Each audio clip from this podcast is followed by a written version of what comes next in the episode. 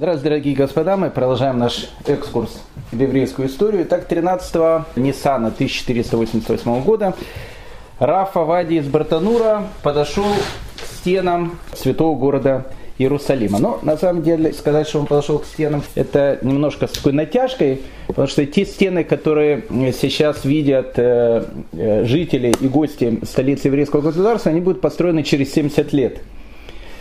К моменту, когда Рафавайда подошел к Иерусалиму, не было там никаких стен. Скажем так, были какие-то постройки, напоминающие стены, но, но та красота, которая есть сейчас, она будет построена чуть позже при известном киногерое Султане, которого будет звать э, Сульман Великолепный, главный герой сериала, как мне сказала молодежь, э, Великолепный век. Вот он э, в этот Великолепный век и построит стены старого города, те, которые мы можем наблюдать сейчас.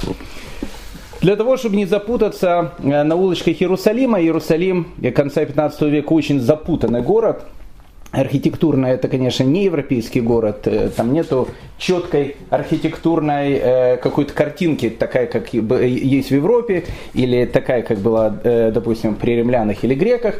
Это все-таки восточный город. Для того, чтобы не запутаться в этом городе, чтобы нас не облапошили, не обманули, не ограбили и так дальше, потому что Иерусалим 1488 года не самое спокойное место. Безусловно, вам нужен э, гид, который вам обязательно покажет этот город. Я готов провести вас по Иерусалиму 1488 года, для того, чтобы мы его с вами увидели глазами Рафавади из Бартанура, а для тех, кто бывал в современном Иерусалиме, соответственно, какие-то вещи он узнает, какие-то вещи он не узнает. Ну, на самом деле, работа гида, это была одна из самых таких популярных э, профессий для жителей Иерусалима. Не самое главное, но очень популярная. Допустим, Джакоба из Вероны буквально за 4 года до посещения Рафавадия э, из Бартанура Иерусалима он пишет э, в своей книге следующую вещь, некая такая реклама была в газете «Новости недели». Пилигрим, желающий посетить древние города и крепости Святой Земли, может найти их при помощи хорошего гида, который э, знаком с местностью, или с помощью одного из евреев, проживающих там. Евреи хорошо знают древние места, могут объяснить их, поскольку они очень сведущие в их учении, в этих местах со слов своих предков и мудрецов. Поэтому, когда я начал свое путешествие по таким местам за морем, то очень часто удавалось мне найти хорошего гида среди местных евреев. Ну, э, э работать экскурсоводом это была не единственная э, вещь, которой занимались евреи. В 1435 году Иерусалим посетил Раф Ильягу из Феррара из Италии.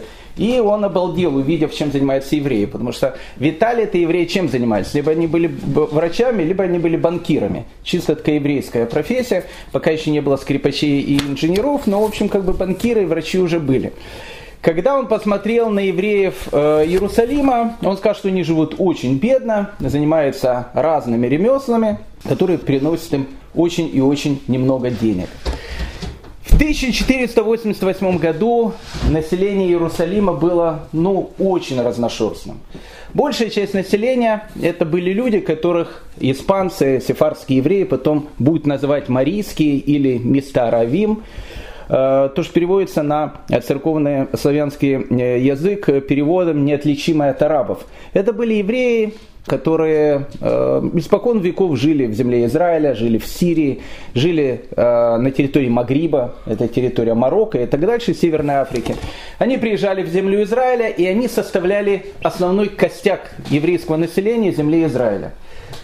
На протяжении столетий они жили среди арабов, они говорили по-арабски, одевались как арабы. Поэтому, когда из Европы приезжал какой-то паломник, действительно, вот эти марийские, они мало чем отличались от арабов э, и говорили на арабском языке, только при помощи того, что э, было видно о том, что у них есть синагога и так дальше, было понятно о том, что речь идет о евреев. В Иерусалиме отличительных знаков евреи не носили, поэтому действительно их было очень тяжело отличить от местного арабского населения. Кроме марийских, то есть кроме этих местных евреев, в Иерусалим постоянно приезжали паломники.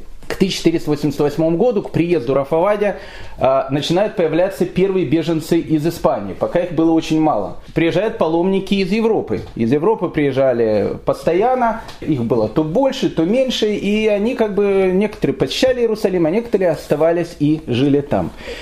Поэтому, когда э, за 4 года до описанных нами событий Иерусалим посещает немецкий путешественник, которого зовут Бернард фон Брайденбах, он, э, посещая Иерусалим, первая вещь, которую он увидел, как он сказал, сюрприз большой был, он встретил трех евреев из родной его Германии которыми он сказал, он начал болтать на э, немецком языке, он был очень рад этому, э, с ними провел несколько вечеров, они ему показали город, они ему все рассказали, и Брайденбах говорит о том, что так как евреи, которые живут в Иерусалиме, они приезжают с разных мест, они должны общаться на каком-то языке, поэтому язык общения евреев в Иерусалиме был не украинский, не белорусский, не русский, был иврит, и Брайденбах даже в, свое, в своей записной книжке записал около 70 слов и выражений, которые он слышал от местных евреев, от самых безобидных, которые он пишет, Бокертов или Бойсар Вемоем, то есть видно о том, что ему это говорят евреи, которые вышли из Германии,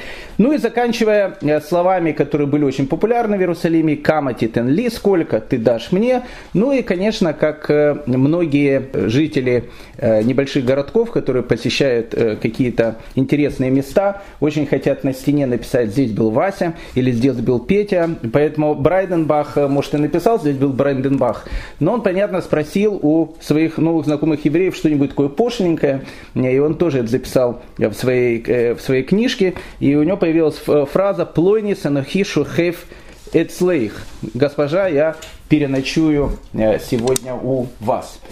Итак, э, население, население Иерусалима которое видит Рафа Вади из очень разношерстное, и оно очень небольшое. В 1267 году, когда в Иерусалим приезжает Рамбан, Э, он видит Иерусалим уже разрушенным. Это был разрушенный город, туда несколько раз прибегали э, банды татаро-монгол, разрушили полностью город, поэтому, приходя в Иерусалим, он не видит там вообще населения, то есть и арабов там было мало, он встречает там только двух евреев. Э, Рамбан в 1267 году захотел открыть там общину, даже среди двух евреев, Э, и он подошел к местному э, мэру города и сказал, можно ли приобрести какое-то здание. Он говорит, что значит приобрести? Выходи на улицу, бери любое здание, потому что ты видишь, тут никто не живет, все здания разрушены. И Рамбан, он выбирает здание, как он пишет, э, здание с колоннами, и там он открывает свой быт Мидраш и открывает свою синагогу. Запомните, это место, оно очень важно. Оно сейчас очень важно и для современного Иерусалима, потому что любой человек, который посещает Иерусалим, обязательно зайдите и посмотрите синагогу Рамбана. С нее, в принципе, начинается еврейский квартал, э, который, который сейчас можно посещать. Если во времена Рамбана в Иерусалиме жило два человека, э, со временем население стало немножко увеличиваться, но к 1488 году в Иерусалиме жило всего лишь 70 семей. Рафа Вади из Братанура приезжает в период э, очень тяжелый для Иерусалима, он так это и пишет в своих дневниках. Мы приблизились к воротам Иерусалима, и 13 Ниссана 1488 года в полдень вступили под своды этих ворот. Здесь нас встретили ашкеназы, которые учились в Италии, Рафьяков Кальман. Он привел меня в свой дом, и я был гостем у него на весь праздник Песах, потому что он при, при, приехал туда за день до Песаха. Иерусалим по, почти полностью заброшен и лежит в руинах. Нет нужды повторять, что нет у него стен, в нем проживает, как я уже говорил, около 4000 семей в общем. Это имеется в виду не еврейских, 4000 семей. Что касается евреев, то здесь осталось около 70 самых бедных из этих семей. Редко встретишь семью, которая не нуждалась бы в самом необходимом. Тот, кто имеет запасы хлеба на целый год, считается богачом. Среди еврейского населения много престарелых, покинуты вдов из Германии, Испании, Португалии и других стран, так что на одного мужчину приходится до семи женщин.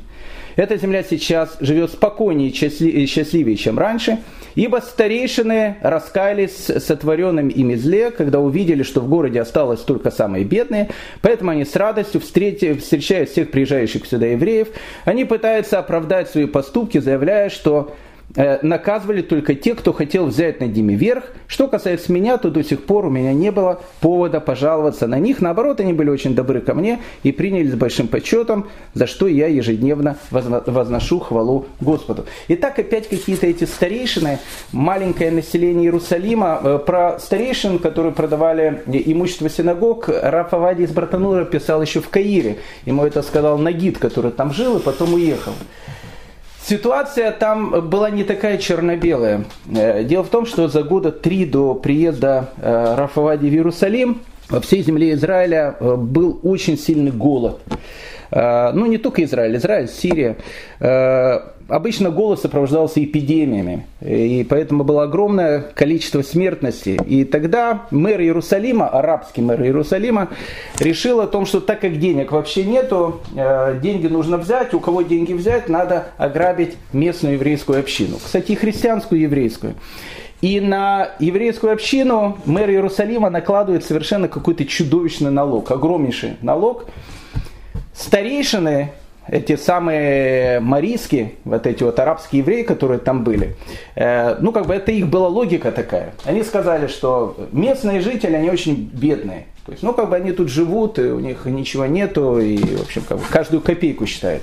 Но люди, которые приезжают из Европы, особенно из России, Алия 2018 года и 2019, это э, относительно э, такие состоятельные люди, и там американцы разные приезжают, и французская Алия, она тоже э, не бедная. Поэтому, как бы, так как они приезжают в Иерусалим, и у них есть деньги, поэтому кто должен платить эти деньги? Деньги должны платить те которые только сейчас приехали. Они посчитали, что это будет более разумный такой ход. И вот этот огромный налог, который был, они налагают на вот этих вот э, москвичей, э, нью-йоркцев, парижан и так дальше, которые, в общем, э, приезжали тогда в Иерусалим. Что сделали эти люди? Эти люди, увидев о том, что на них накладывают такой налог, решили о том, что из города надо сматываться. И они правильно сделали. Нет, сначала было не так. Сначала они сказали о том, что они такие деньги платить не будут. То есть, если деньги платить будут все, значит, должен платить каждый.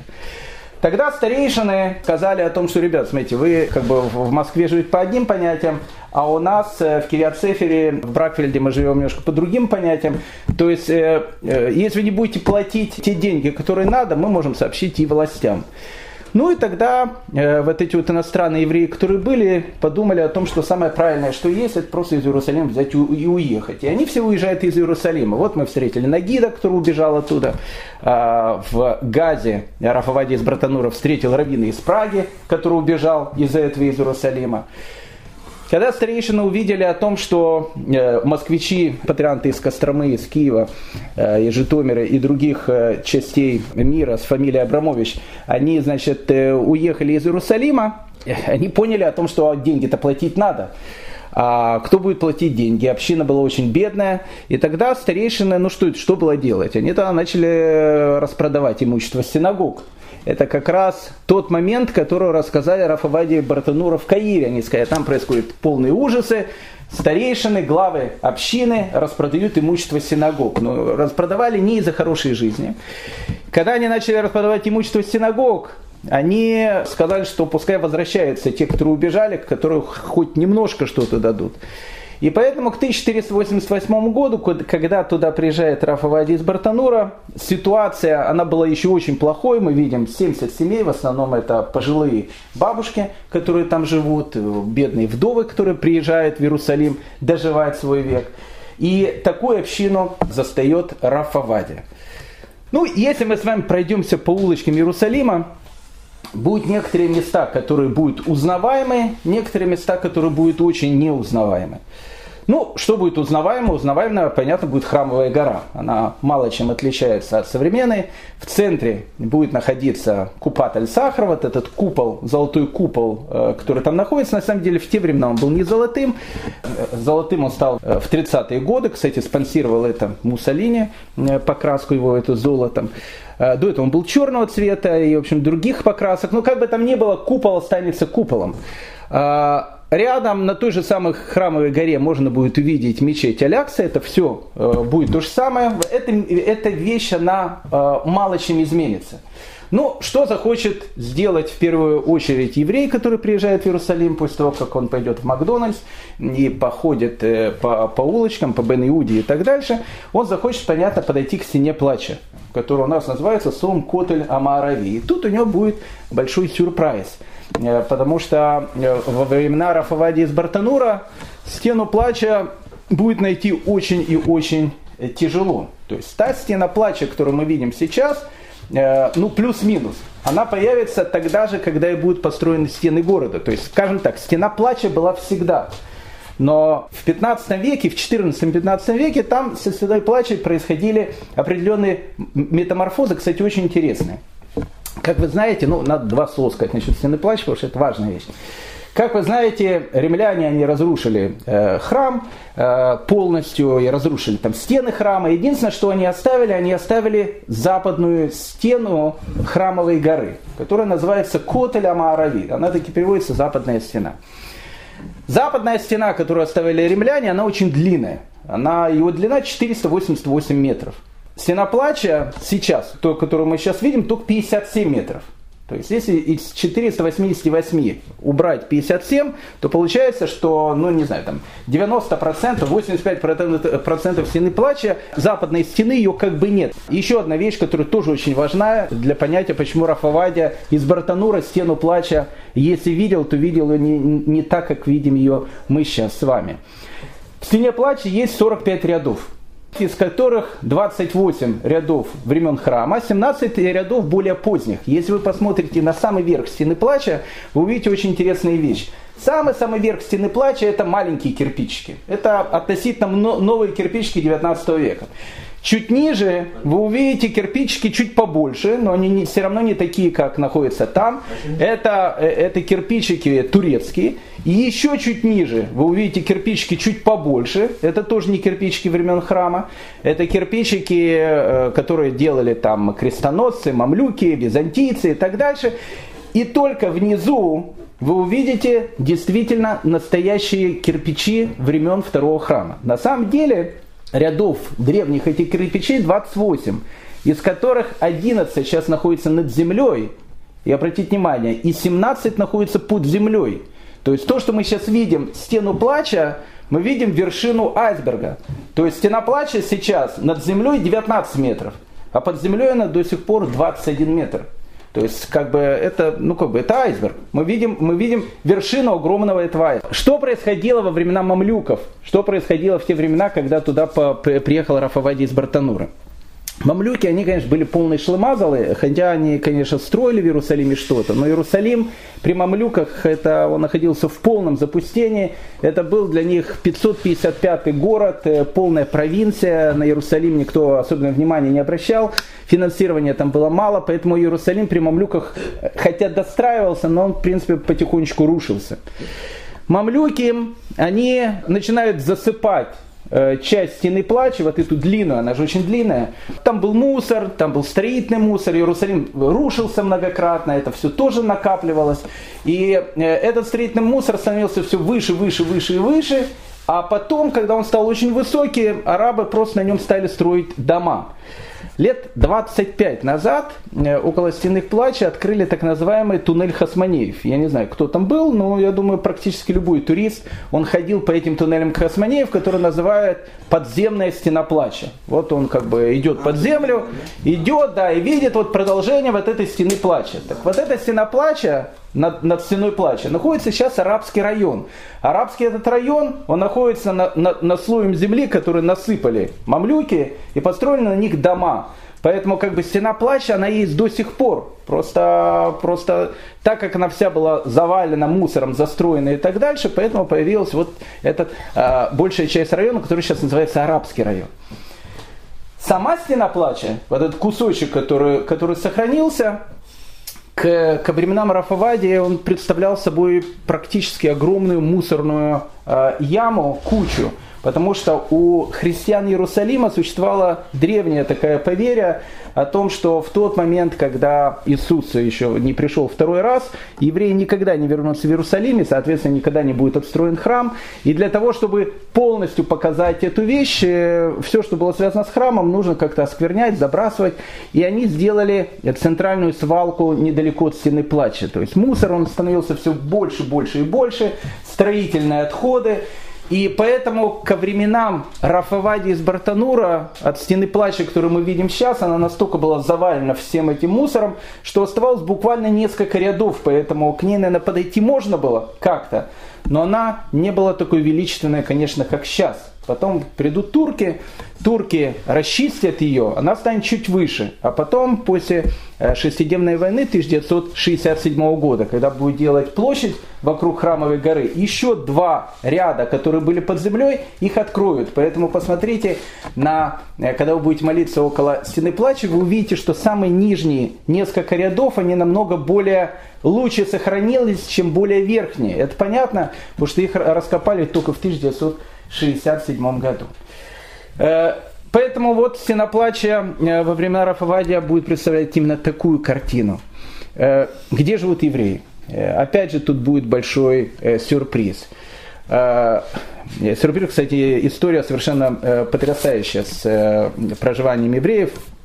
Вообще евреи во времена и крестоносцев, и мамлюков не жили на той территории, которую мы сейчас называем еврейский квартал. На самом деле они жили на той территории, которая называется сейчас, называется гора Сион. Я думаю, что любой э, турист тоже там побывал, потому что на горе Сион находится традиционная могила царя Давида. Многие, я уверен, там были, многие смотрели. Есть сионские ворота в старом городе, они все в дырках таких, потому что это дырка времен шестидневной войны, там шли бои. И э, гора Сион сейчас, она как бы находится за стенами старого города. Я уверен, что любой турист, э, так или иначе, э, хоть когда-то и видел э, ворота Сиона, и видел, видел могилу царя Давида. Так вот, именно на том месте вокруг могилы царя Давида и располагался тогда еврейский квартал. То есть он располагался не там, где он находится сейчас. Э, евреи там жили относительно долго, жили вместе с христианами, в основном там жили францисканцы. Францисканцы, э, те самые товарищи, которые вместе с доминиканцами в Европе делали инквизицию, о которой мы с вами долго говорили. Э, понятно, что когда они в Иерусалиме живут вместе с евреями, э, основная вещь, которая есть у них, это, в общем, какая-то пакость, надо евреев как-то, в общем, оттуда э, выгнать. И поэтому стычки между евреями и францисканцами тогда вот на э, горе Сион, они происходили очень и очень часто. Потом там произошла э, стычка очень интересная. Вот если вы подойдете к могиле царя Давида, вы увидите очень странную такую картину. Э, на первом этаже вам покажут могилу царя Давида. На второй этаж вы, э, вас не пустят, э, потому что он до сих пор принадлежит церкви. А, вам скажут, что на втором этаже находится комната тайной вечери. Для христиан было очень важно сделать тайную вечерю Иисуса, хотя она была, конечно, не там, она была в другом месте, но это уже не, не суть важно.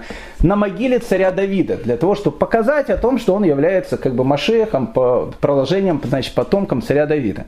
Это очень смешно выглядит, потому что само здание, оно само 14 э, века, и на втором этаже там э, была тайная вечерня, которая существовала за 1400 лет до этого. Но это уже тоже мало кого интересует. А рядом э, с самой могилой царя Давида вы увидите минарет. И это все как раз и возвращает нас к той эпохе, очень интересной.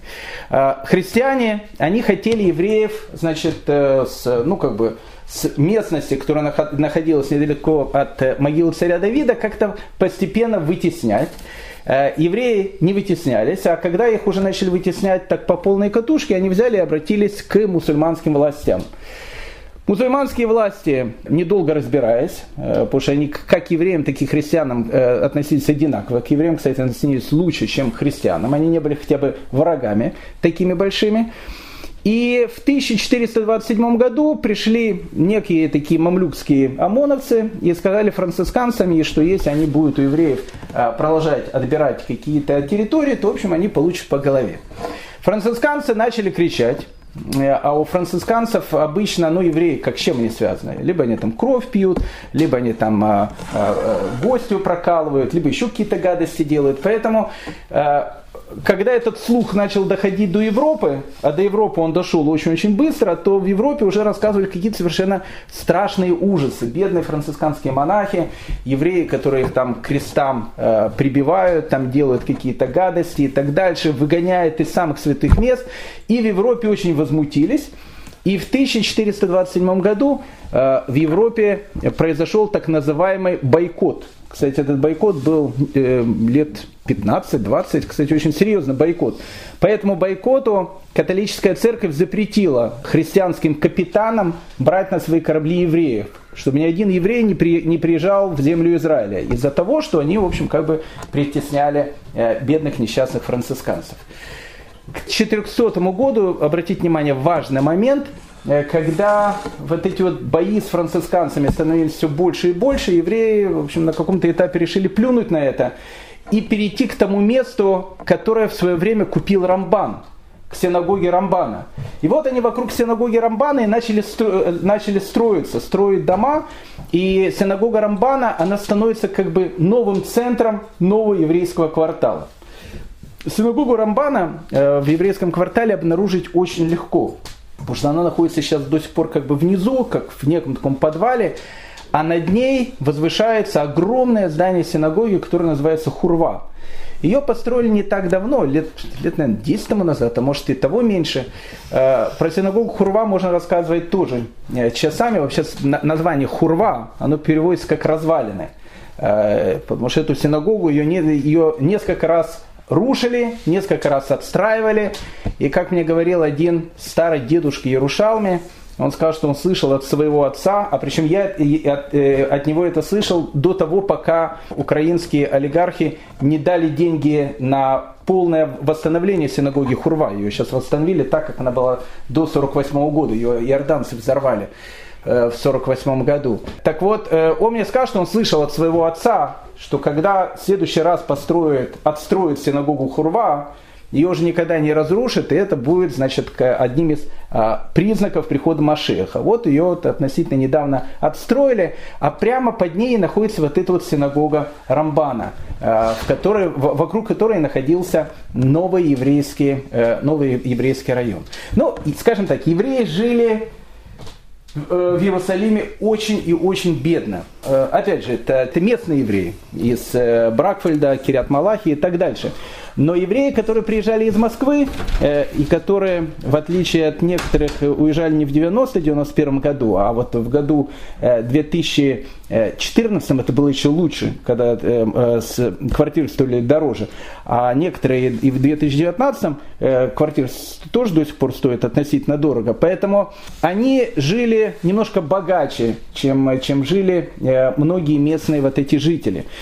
Поэтому Рафавади пишет о том, что в принципе, если у человека э, было 10 венецианских дукатов, то на 10 венецианских дукатов он мог относительно безбедно прожить целый год.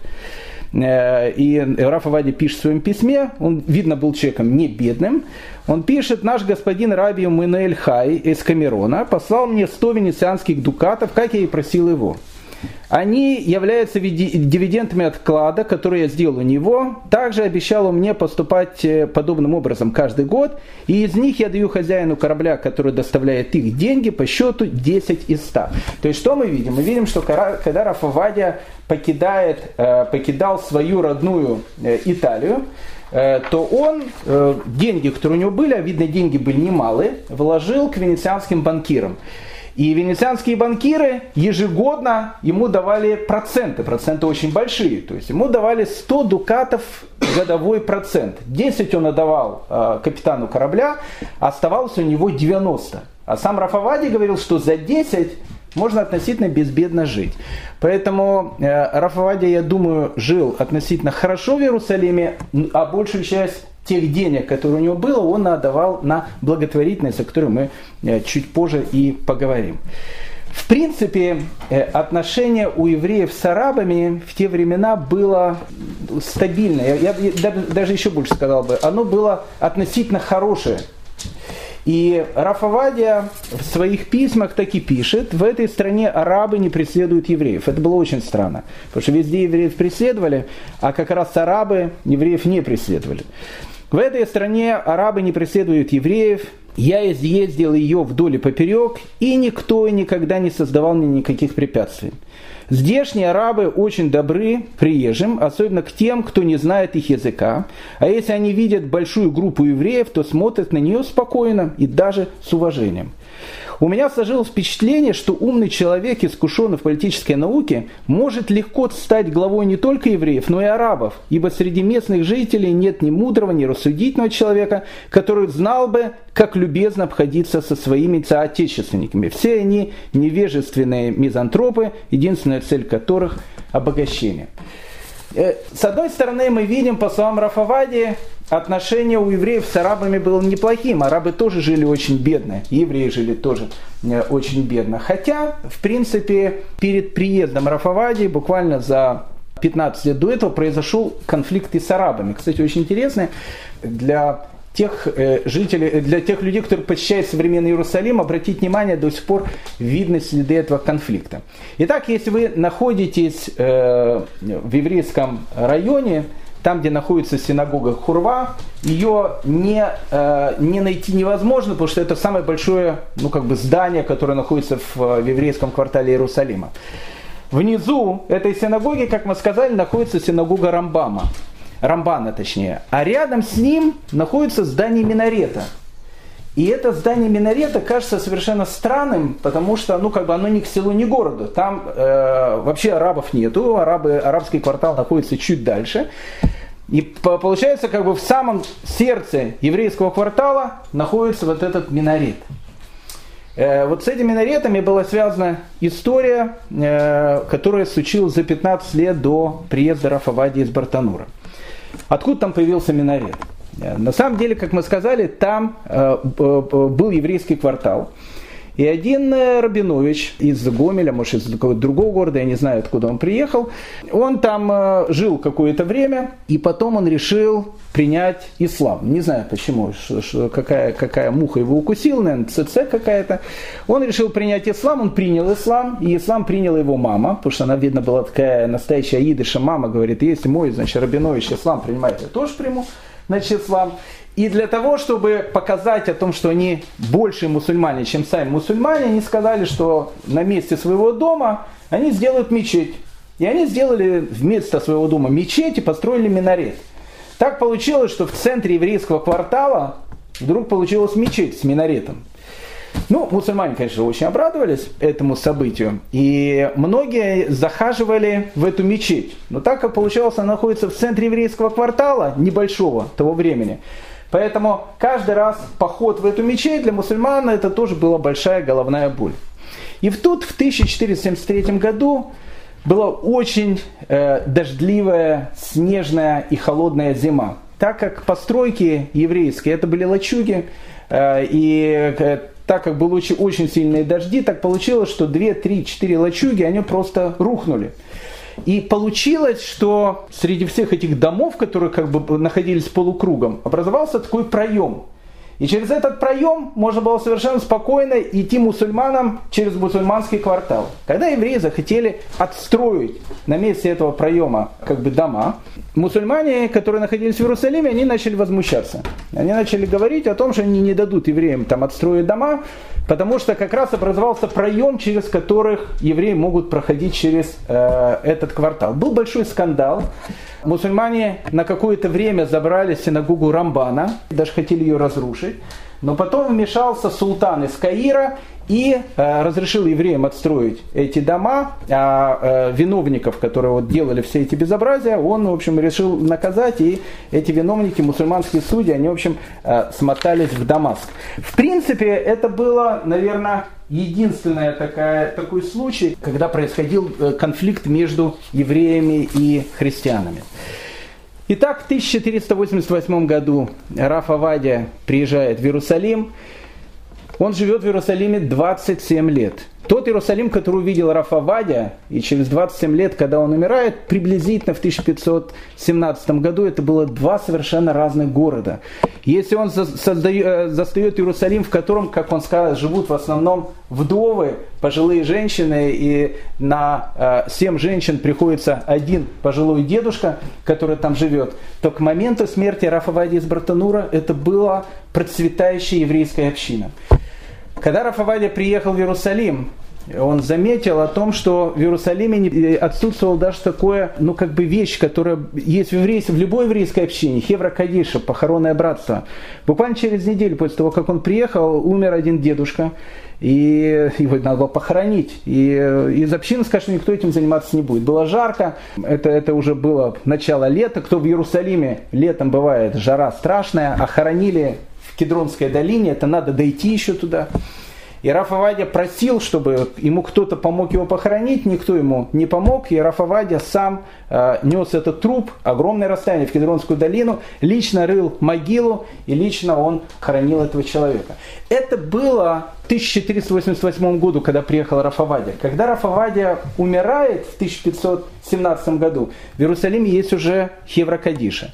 В Иерусалиме есть процветающий Ешива, потому что в 1492 году когда произойдет изгнание евреев из Испании, огромная масса беженцев из Испании, они хлынут в землю Израиля.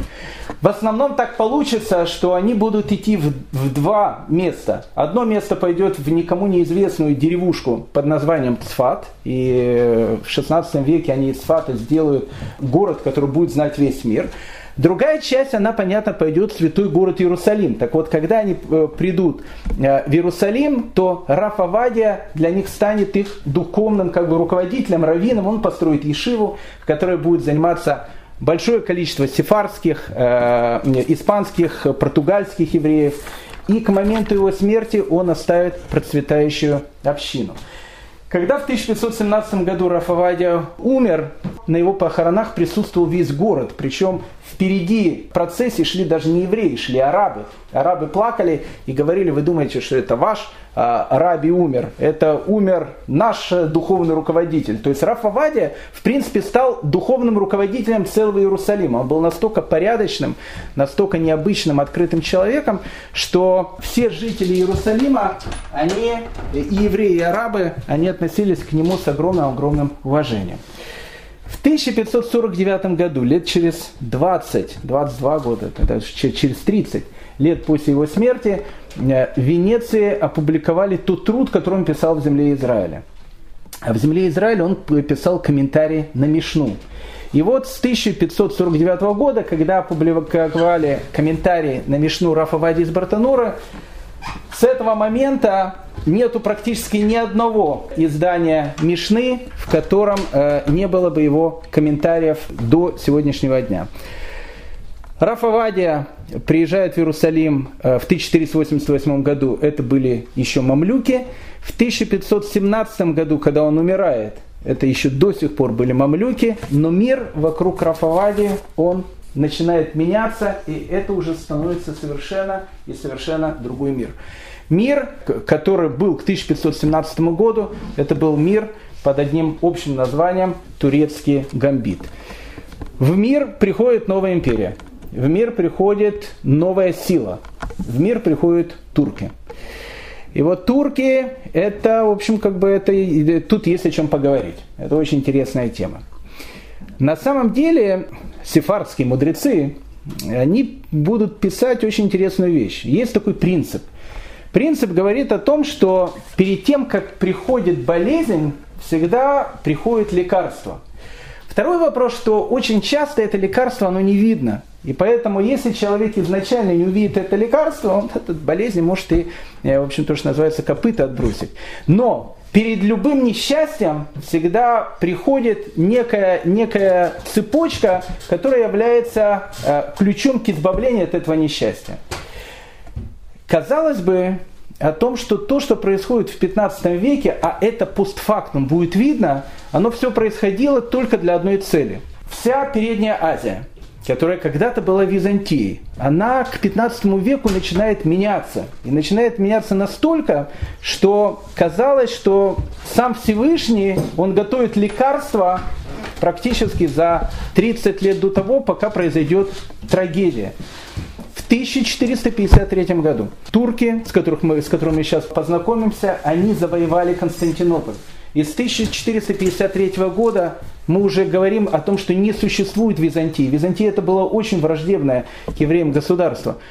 На этом месте образовалось новое государство. За 30 лет до того, когда евреям нужна будет рука помощи, потому что когда эти несчастные евреи, почти что 300 тысяч человек э, покинут Испанию, и мы с вами будем говорить о том, что они будут скитаться из места в место, вдруг появляется место, которое всех их примет. И не просто их примет, оно действительно станет тем платом, который спасет тонущих в море евреев, которые покинут Испанию. И евреям-туркам очень благодарны. Есть сейчас, я не знаю, там Эрдоган, разная политика и так дальше, но то, что произошло тогда, еврейский народ не забудет никогда. Итак, давайте с вами познакомимся. Турки.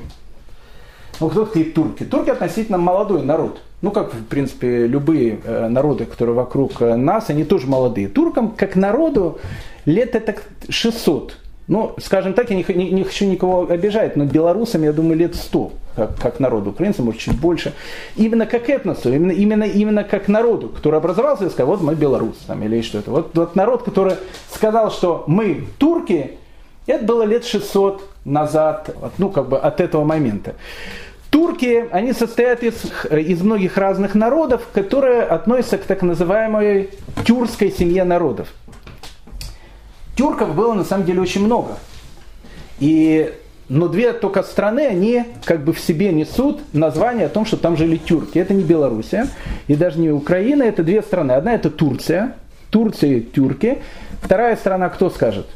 Она Туркменистан. Туркменистан. Это, это Туркменистан, это вообще центр тюрок. Тюрками были азербайджане, и они есть сейчас азербайджане, поэтому если вы э, поговорите с азербайджанами, они скажут о том, что каждый азербайджанин из Баку понимает турецкий язык, это понятно, потому что они говорят практически на одном и том же языке, на тюркском языке.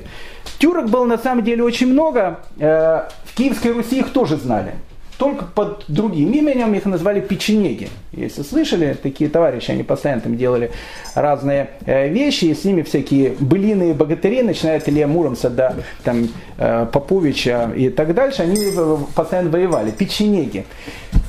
Э, родина тюрок, родина тюрок, это Балканы.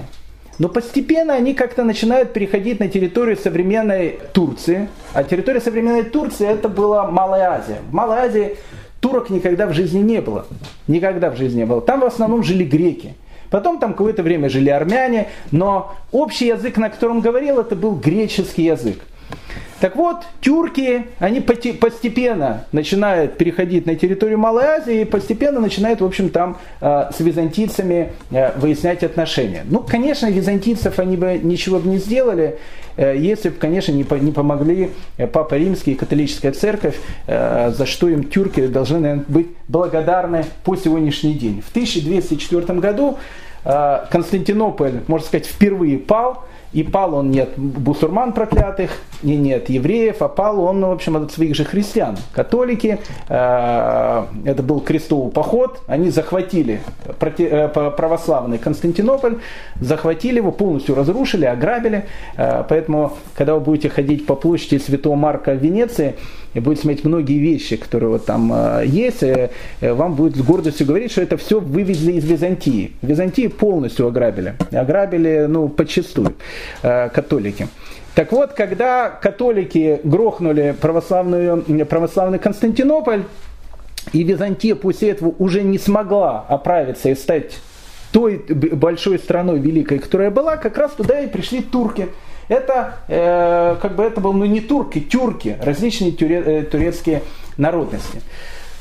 Турки были одним, наверное, самых последних народов Евразии, которые, в общем, начали быть, э, то, что называется, в, в современном тренде. Потому что все прогрессивное человечество э, к концу 13 века было либо христианами, либо мусульманами. Язычников было мало. Последние язычники, которые, в общем, оставались, это были литовцы, э, там, эстонцы и так дальше, они тоже такие были последние. Но плюс-минус в те времена даже литовцы с эстонцами уже христианство принимают. Это были дикие народы такие, они уже тоже начинают принимать христианство. Так вот, в 1299 году э, одна из э, э, тюркских народностей, которые назывались, назывались сельджуками, и у них был человек, которого звали Осман I, он основал Сельджукскую Османскую империю. И он же принимает э, мой ислам. То есть, то есть э, турки, э, у них они приняли ислам не так давно, лет 600 тому назад. Осман организовывает империю, и в честь него, и так как руководить этой империей будет до 1900 22 года его потомки, империя эта, соответственно, будет называться Османской империей. Осман, который, ну, опять же, он был сельджуком, сельджук это одна из народностей, такие же, как Азербайджане, туркмены и так дальше, э, он говорит о том, что в его империю, так как он принял ислам, он сказал, что он э, объявляет священную войну всем неверным, и тот, кто хочет, э, значит, повоевать в этой священной войне, пускай он к нему приходит. Он так и сказал, пока сабли не, за, не затупятся и пока мы не получим достаточное количество богатства и женщин. Это нормальная такая вещь для э, бывшего кочевника.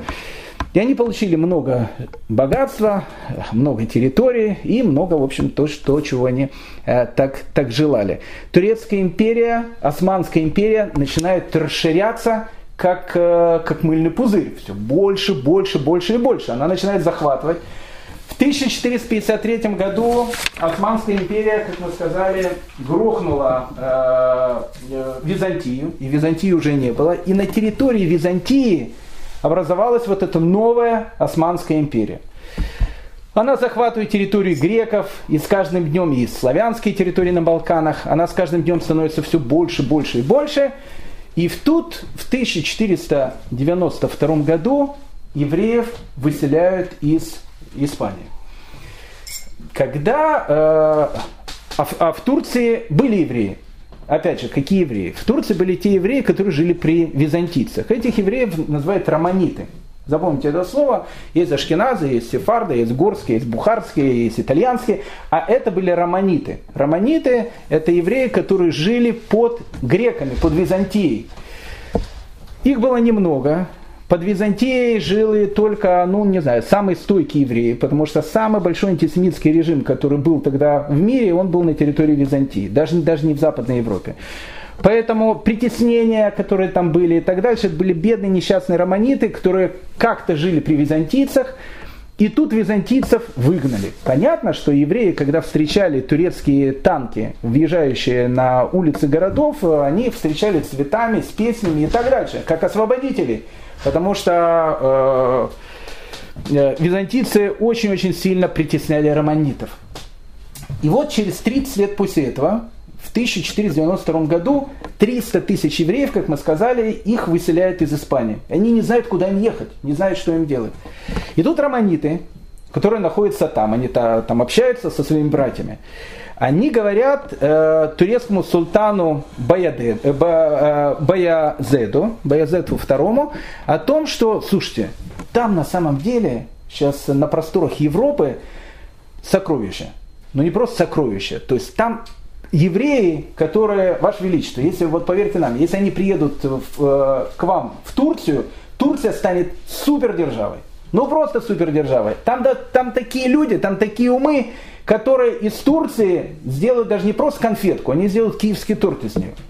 И Баязет II, будучи очень умным товарищем, он начал писать во всех, значит, газетах э, э, центральных, там, «Вечерняя Москва», там, «Нью-Йорк Таймс», там, э, и так дальше, «Шпигель» журналах, начал писать различные рекламы о том, что евреи приезжайте в Турцию. То есть мы как бы не просто приезжайте. Турки сказали, что мы вас не просто примем, мы еще дадим вам льготы, мы еще дадим вам э, все, что угодно, только приезжайте к нам.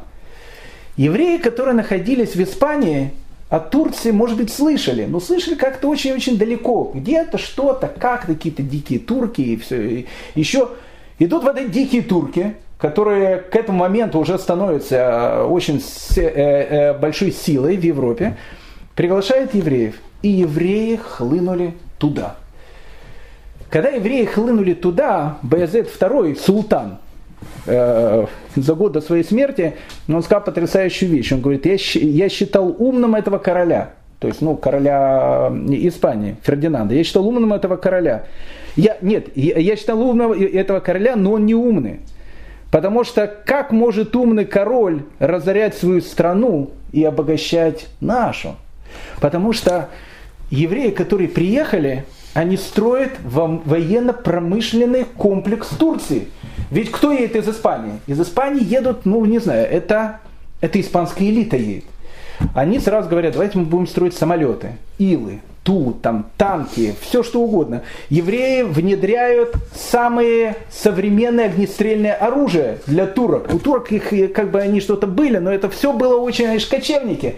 Евреи делают э, оружие. Они строят оружейные заводы по производству пушек, которые не было ни у кого.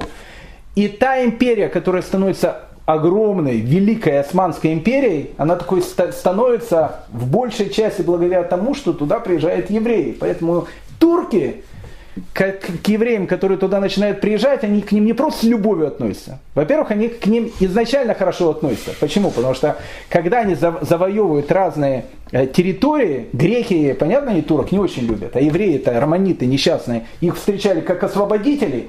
Поэтому турки изначально к евреям хорошо. А тут еще приезжают евреи из Испании, которых Турция просто принимает как родная мать. Я не скажу, знаете, если вы когда к нам так относитесь, у евреев есть такое правило – кто к нам так относится, у того есть благословение. И начинается отсюда история огромной Османской империи. Из-за чего туда приезжают евреи.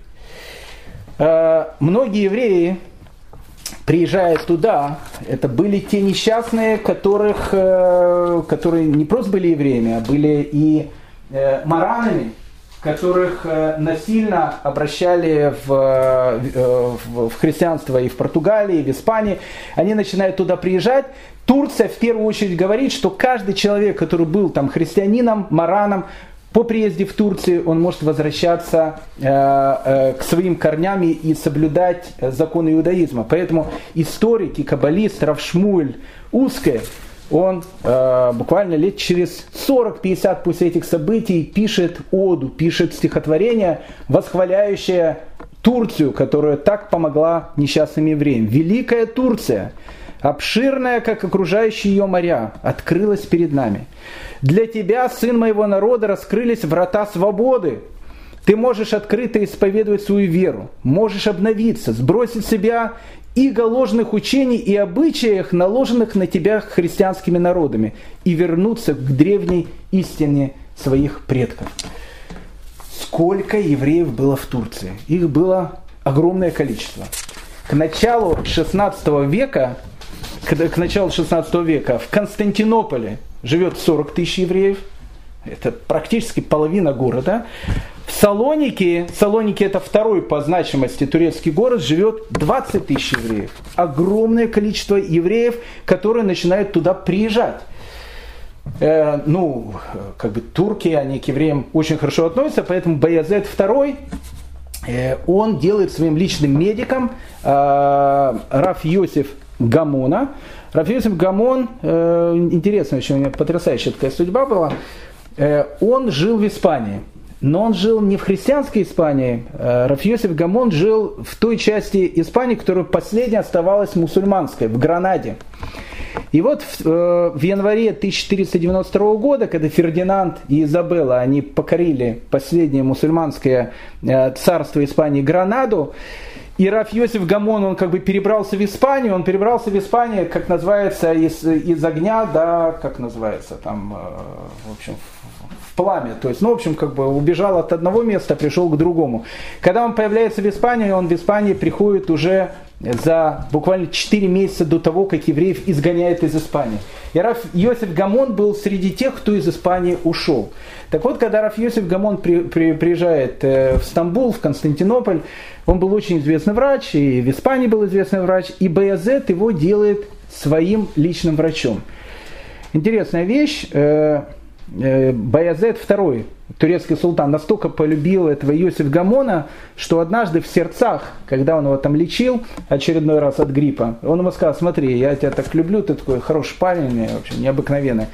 Я хочу наоборот, чтобы, чтобы у тебя, чтобы у тебя еще больше карьера пришла. Поэтому смотри, давай через три дня ты подумай, посмотри, через три дня приходи ко мне э, в мусульманской челме. Принимай ислам. Принимай ислам, становись таким, как мы, как бы, в общем, у тебя будет все, все, все, все будущее будет у тебя в твоих руках. Э, прошло три дня, и Раф Йосиф э, Гамон, он пришел к Баязету второму, пришел с кинжалом, тот спросил, в чем дело, и, и Раф Йосиф Гамон говорит Баязету, за верность Торе я покинул родную Испанию и пришел в страну мудрого и справедливого султана. Но если и султан требует от меня изменить вере отцов, то тут пуль же этим кинжалом казнит меня за отказ. Байзет II, турецкий султан, настолько восхитился этим ответом, что он обнял этого Йосиф Гамона и сказал, знаешь, после этого, Йосиф, ты для меня вообще стал вообще просто вообще, -то, вообще такой молодец. Йосиф Гамон э, был врачом и при Баязете э, втором и при Селиме первом, при его э, сыне а потом его сын Раф Маше Гамон, э, он будет и при Селиме, и потом он будет, ну, не сказать не правой рукой, но очень близким советником при Сулеймане Великолепном. Вот это весь этот э, золотой век, который там был, Йосиф Гамон и его потомки, они это как бы все увидели.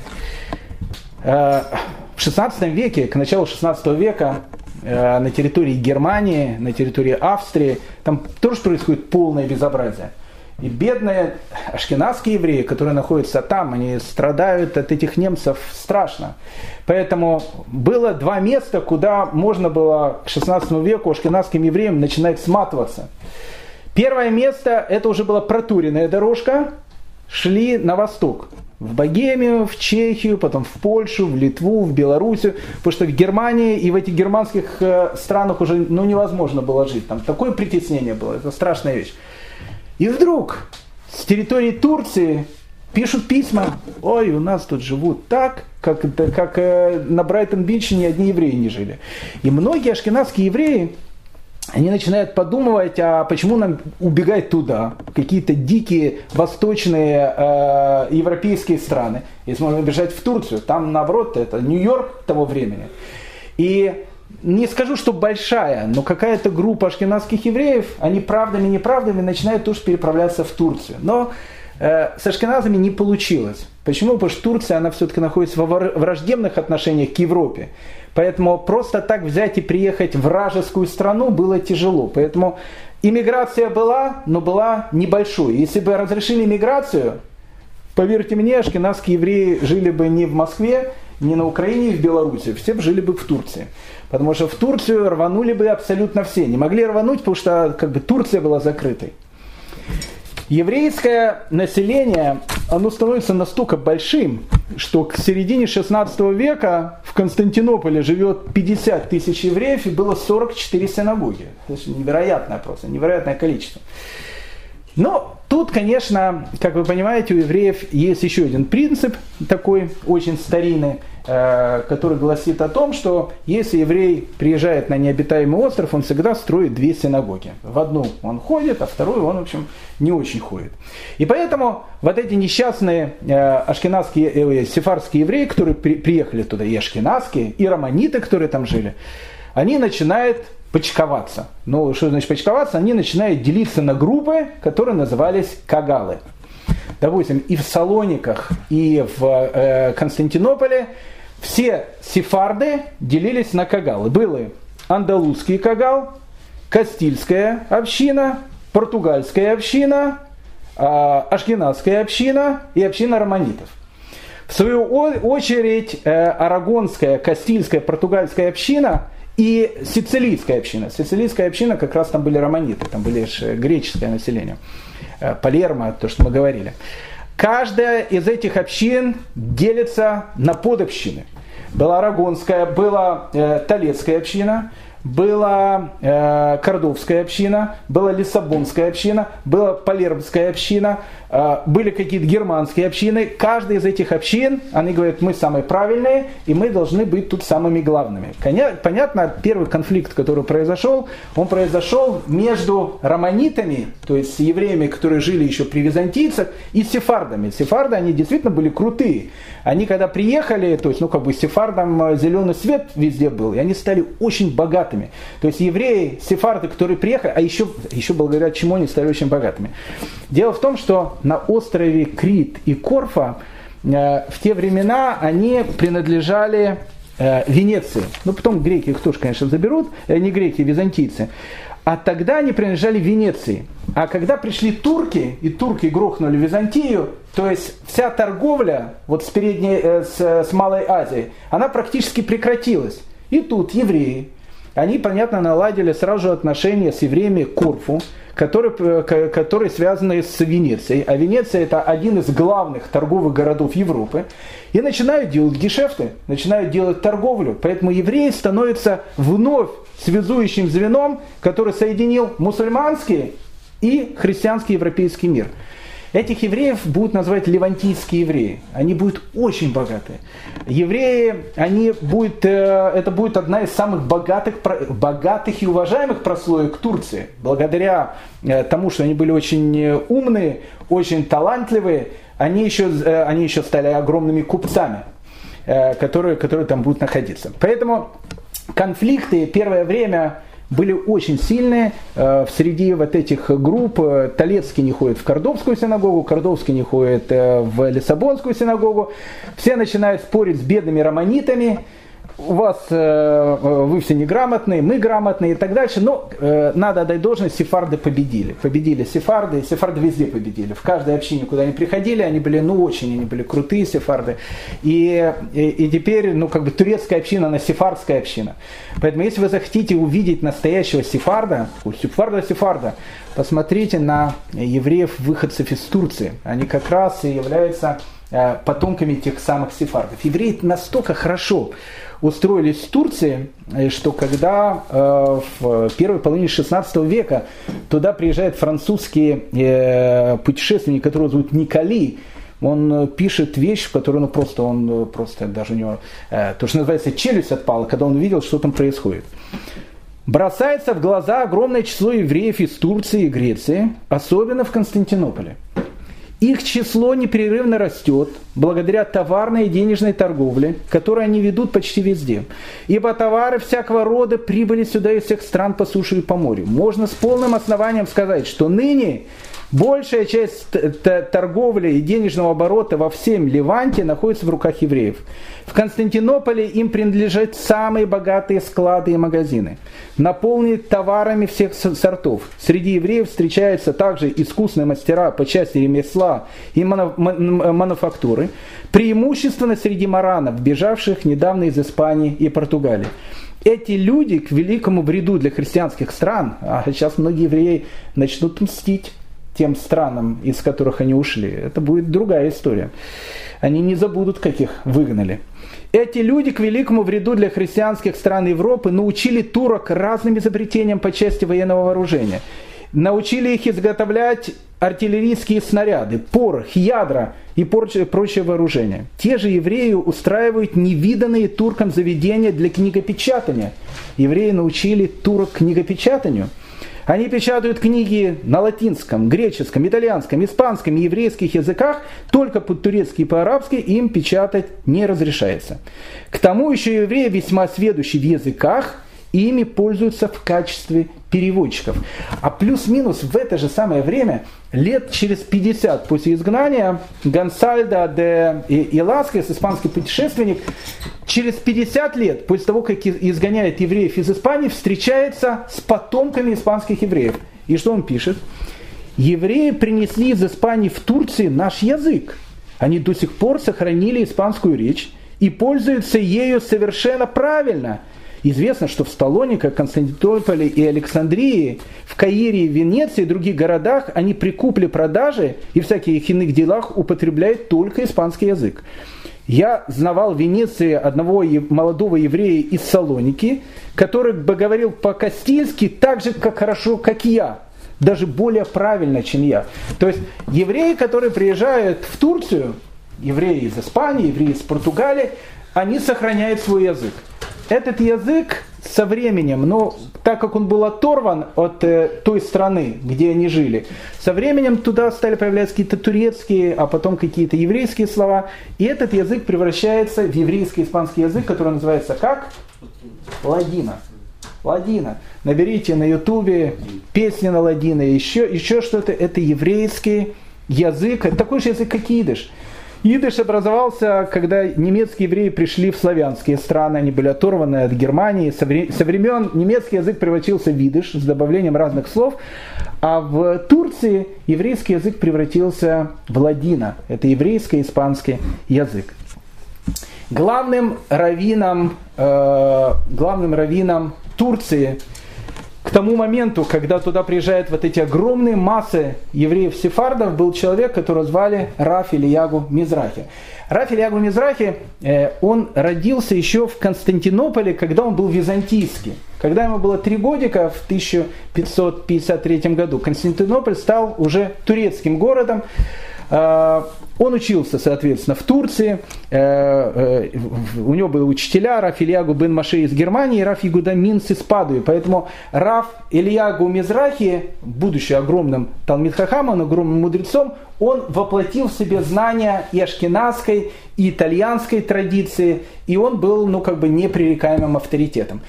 Когда в 1492 году начинается вот эта вот алия 91-92 э, года, Советский Союз только грохнулся, и начинают вот они ехать, и эти несчастные люди, которые еще недавно были очень хорошими математиками, учеными и так дальше, начинают туалеты чистить и э, улицы мыть.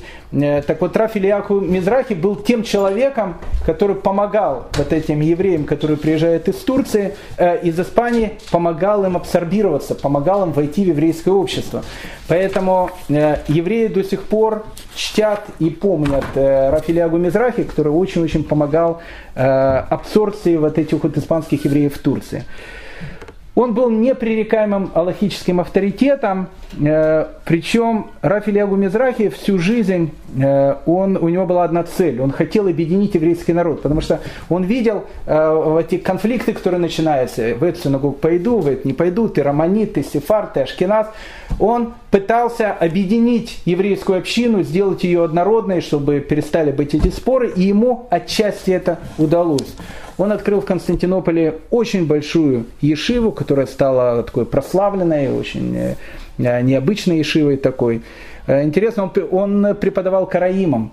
Караимы, э, ну, как бы они считались тогда, ну, как, как и сейчас, ну, от, отпочковавшейся частью когда-то еврейского народа. Он хотел их тоже а, объединить, хотел их тоже, чтобы они вернулись в еврейскую общину. Поэтому Рафиль Ягу Мизрахи делал очень много. Он написал э, книгу, которая называется «Сефера Мизрахи». Ее напечатали в э, Венеции в 1527 году. Это его комментарии на книгу Раши. Также Рафиль Ягу Мизрахи, он был совершенно гениальным человеком. Он написал книгу, которая называется «Сефер Миспарим», книга по э, алгебре и геометрии. Очень, кстати, серьезная книга. А также э, Рафилиагу Мизрахи писал книги по астрономии и по географии. Э, он писал комментарии на э, Птоломея, на Евклида и так дальше. Это был гениальный человек. Рафилиагу Мизрахи, запомните это имя, это человек, который очень и очень помог э, сефарским евреям, которые э, приходили в Турцию. Ну и э, последний э, на сегодня раввин, с которым я хотел бы, чтобы мы познакомились в Турции, потому что он живет именно в эту эпоху. Есть Раф Ильягу э, Мизрахи, он главный раввин, Хахам Баши его назвали, э, вообще всей Турции, находится в Константинополе, то в Салониках ну, главную, наверное, вещь занимает другой человек, тоже беженец из Испании, который основал там Ешиву, стал главой общины Салоник, Раф Йосиф Тейтацак. Рафисов Тейтацак, он был, в общем, э, одним из самых, наверное, загадочных э, каббалистов конца 15 века. Э, он как бы он занимался тем, что он как бы создавал и рисовал какие-то так называемые духовные квадраты, э, которые раскрывали тайны творения. Э, известно, что Раф э, Йосиф Тайтацак 40 лет он не спал в кровати, у него был такой маленький сундук, он спал на этом сундуке, и, ноги у него свешивались для того, чтобы он, он считал, что жалко э, спать, и поэтому он спал буквально, дремал на этом, потом просыпался и продолжал учиться. Он был очень великим человеком, э, очень великим человеком. Его э, потом э, цитирует это Свод Йомтов и Шла Кадош, его очень цитируют. Он был не просто большим каббалистом, он был большим специалистом по Аллахе, поэтому Рафиосиф Каро, который совсем скоро будет создавать свой Шульхана Рух, он тоже будет цитировать Рафиосиф Тетацака. Но для большинства евреев, даже те, которые ходят на программы Яхат, э, Zoom, э, я не знаю, там э, еще какие-то другие проекты, не знаю, куда они ходят, они Рафьюсиф Тейтацака знают через его ученика. Может быть, даже не знают, что это его ученик. Это был его ближайший ученик. Он стал автором очень популярной Э, песни. Э, это не гимн России, это Михалков был, он был другим автором песни, которая называется «Лыхадади», Равшлома Аль-Кабец. Э, он становится одним из главных каббалистов Цфата. Так вот, Равшлома Аль-Кабец, он в свое время был учеником Рав Йосиф Тейтацака, который находится в это время в Салониках. Ну и закончим наше повествование про сефарских евреев Э, потрясающим рассказом, который рассказывает сефарды э, Турции. Э, Рафиосиф Тейтацак, он его очень уважал султан, которого звали Селим I.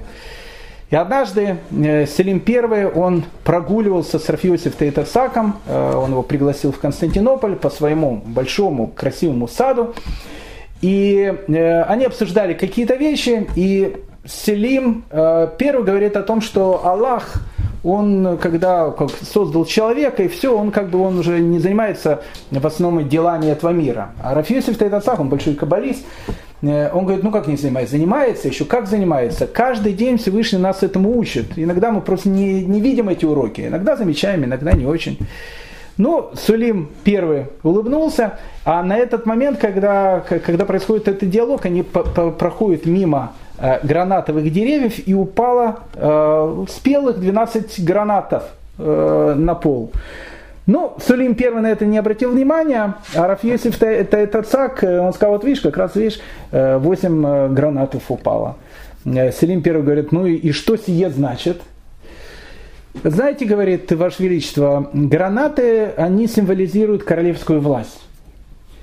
И, и, и все. И продолжает говорить. Он говорит, нет, нет, нет, послушай, Равин, э, давай, давай, сказал А, говори и Б. Если они символизируют королевскую врач, чего же не упали тогда? И Рафесев э, э, тогда говорит о том, что, ну, Ваше Величество, это не важно. Нет, если ты сказал, ты должен мне сказать. Э, смотрите, 8 лет э, королевской власти – это те 8 лет, которые вы должны править. И они, э, к сожалению, они сейчас завершаются. Э, и поэтому как бы счет э, правления нееврейских царей идет от первого Тишрея, от Рошаны. И, к сожалению, в девятый год, Ваше Величество, вы не войдете. Тот улыбнулся, сказал, знаешь, говорит, я, вот видишь, так у тебя ошибочка вышла. Потому что мусульмане живут по э, мусульманскому календарю. Значит, 90, 918 год от, от, там, от э, хаджа. Э, и поэтому у нас уже девятый год моего царства не наступил. Он говорит, Ваше Величество, у вас наступил, у нас еще не наступил. И на этом диалог их закончился. Известно, что Селим I, он умирает э, прямо в ночь перед Рошаной. То есть он буквально за пару минут до наступления Рошаны Селим первый он э, умирает. После него приходит э, э, другой султан, которого все знают, которого зовут Сулейман. Сулейман великолепный, про него мы э, много что будем говорить. Э, я думаю, что на этом можно пока евреев в Турции оставить, потому что о них мы будем еще долго говорить. А вот э, в следующий раз мы с вами все-таки но одним голоском бросим э, свой взгляд, что происходит все-таки в Восточной Европе, и даже не просто в Восточной Европе, мы с вами даже дойдем до Красной площади на Москве, или посмотрим, э, что в это самое время происходит, э, происходит здесь. Но это уже будет в следующей серии. Всем большое спасибо.